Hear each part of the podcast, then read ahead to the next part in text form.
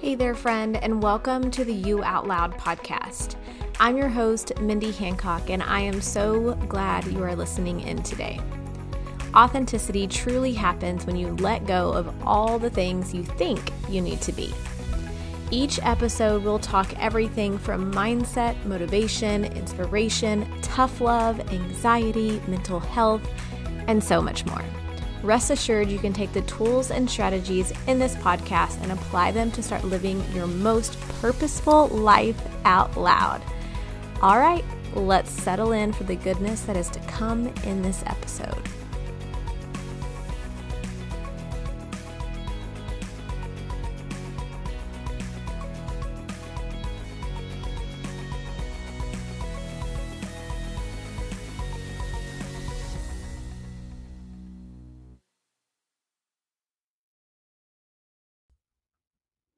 Hey, real quick, let me just tell you something. I am so excited to let you know that I am actually offering free discovery calls right now. What does that mean? It means that you get to jump on a call with me for free and let's talk about what you're struggling with. Is it your anxiety? Is it your limiting beliefs? Is it the fact that you aren't feeling like you're very confident right now and you're just really wanting to learn how to stop being a people pleaser and just start living your life? Well, I'm here to tell you that we can jump on a free call. All you have to do is go to the link in my in the show notes or you can go to mindyhancock.com and request a free call. So, I'll chat with you soon. Hello. Happy podcast day. Today is our second episode in the anxiety series. So, first and foremost, if you have not listened to the last episode, it is our first episode of the anxiety series. It's a three part series. If you've not listened to the first one, go back and listen to what is anxiety and what happens inside of your body and your brain and understanding all of those things before you jump into this episode. So, it's okay. You can stop this episode and go back and listen to that one and then jump back in here right right here. But today we're talking all about triggers. So, what is a trigger? What is an anxiety trigger? Understanding what they are so that you can better not only can you identify what they are, but then you can better equip yourself with tools that we'll get into in the third episode of how you can actually work with them. So, some of you may already know exactly what your anxiety triggers are, and that's wonderful. Like, that is something that you are, if you don't already know, you're going to want to sit with. Now, your triggers can also change. They can change with the season of life, they can change with different events that happen in your life. Um, there can be some trauma that happens in your life that in turn will trigger your anxiety levels differently. So just be aware and keep in mind that your triggers can change um, as your life changes and seasons of life change. And so we're going to go over some of the possibilities that could be triggers. These are not at all going to be the only triggers that could possibly trigger your anxiety, but these are just some. Some of the most probably um, prominent ones. They're the ones that might come to mind. So some of these may hit home for you and some of these may not, and that is okay. But the first one we're going to talk about is emotional triggers. This is maybe your fears or your worries of the future or things that could potentially happen, things that are very hypothetical scenarios. It could be just a big situation that you're going to have to face in the next, you know, foreseeable future.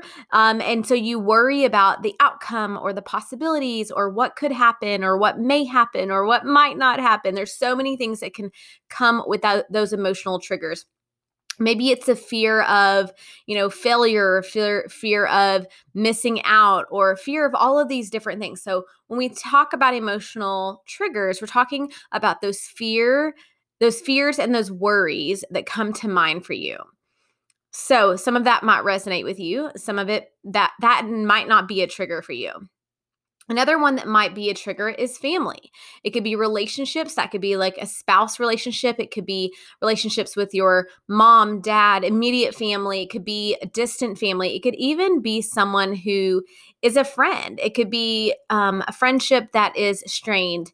It could be relationship struggles. It could be finances that you have. Maybe um, you and your spouse or your family are struggling with some finan- financial issues right now. And with the pandemic, we have a lot of that going on. And so maybe that is a sense of anxiety for you. Maybe when you sit down to do your finances, you notice some anxiety that starts triggering in your body maybe there's this you start to feel that tightness in your shoulders or you notice that you're clenching your jaw there's different things that may happen when you sit down to do those things so if you that might be a trigger for you another type of trigger would be phobic triggers these are going to be things like major fears that are like phobias. So, like major fear of flying or spiders or snakes or something along those lines.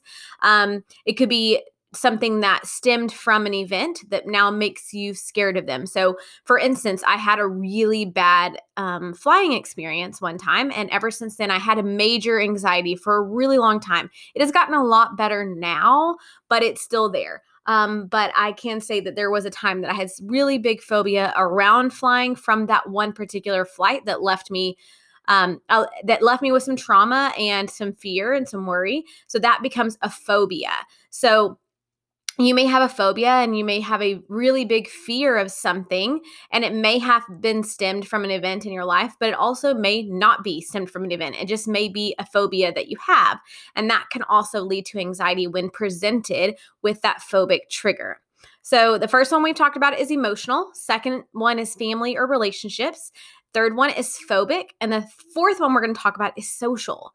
So these could be social situations that you have a lot of anxiety around. So maybe being around a lot of people, maybe it is um, going to a busy restaurant or um, a, a concert or something like that, or just the the thought of going out with people that you're going to have to socialize and be engaged with and that gives you anxiety. It could also be social media. So social media is can be a great place it can be a great thing but can also be a very toxic thing. It can be a place where we go and we start to find that we are comparing ourselves to other people. We go to social media and we often will see that we feel like we're not as good as other people or we feel less than we start down that negative self-talk rabbit hole. And so social media can be a huge source of anxiety. So for those of you who when you get on um, social media let's say you get on your instagram app and as soon as every time you see let's just say susie's uh, social media their instagram stories or their or her instagram post, you immediately get triggered and you start to feel less than about yourself and you start to think and you have anxiety over who you are. That is because you have a social trigger and that is what's triggering your anxiety. So be mindful of that. And if that is something that is happening to you and you notice that you are feeling anxious when you get on social media or maybe after you get on social me- media you have a lot more anxiety that is because there's some some things that you might need to look into maybe look into those uh, accounts that maybe are making you feel that way and maybe unfollow or mute those accounts for a while so that you don't have those triggers um, triggering you when you're on social media. So the fourth i'm sorry the fifth one the fifth type of trigger that we're going to talk about today is work so, work can be a huge anxiety trigger. It depends on your job, of course. It depends on what you do. It depends on um, your personality, but it also could be maybe a worry about doing your best job. I know I worry about that a lot. I have my personality is I worry oftentimes that I'm not doing enough. Um, those of you that don't know, I'm a full time school counselor and I worry often that I'm not doing enough or that I am there should be something else that I should be doing and and I worry about all of those things or it could be that you have a job where you have deadlines that you have to meet. And so those give you anxiety and stress and you feel overwhelmed because you're trying to hit deadlines and also trying to do your best job. So you work might be an anxiety trigger for you. The last one that we're going to touch on today are decisions. These could be really big, life changing decisions that you might be faced with. Um, these can range from so many different types of decisions. It may be a new job, making a move. It could be some life, it could even be some life or death decisions that you might have to make. These are wor- worry of knowing you have to make those big life decisions can be a trigger as well. So those big life decision triggers may not happen, be something that triggers you all the time, but it is, like I said, a season of life. Things change, and you may have those big decisions that are coming up that's giving you a lot of anxiety and overwhelm because you don't know what the right decision is. So if you second guess yourself a lot, or you worry that, you know, if I make this decision, then this person might be upset, or if I make this decision, you know, then this thing could happen. It could be, you know, a bad outcome. So we worry about those things. And in turn, that triggers our anxiety.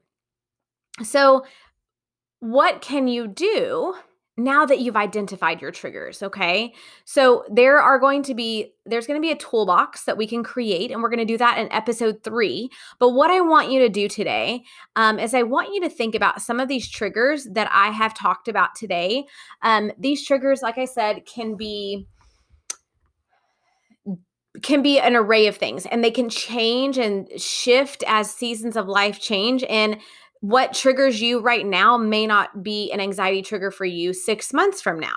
So you do have to be aware and conscious of the things that are going on in your life, the things that bother you, the things that are your when you notice that anxiety fear coming into your body, like what it feels like for you, understanding that and knowing, okay, this is a trigger for me.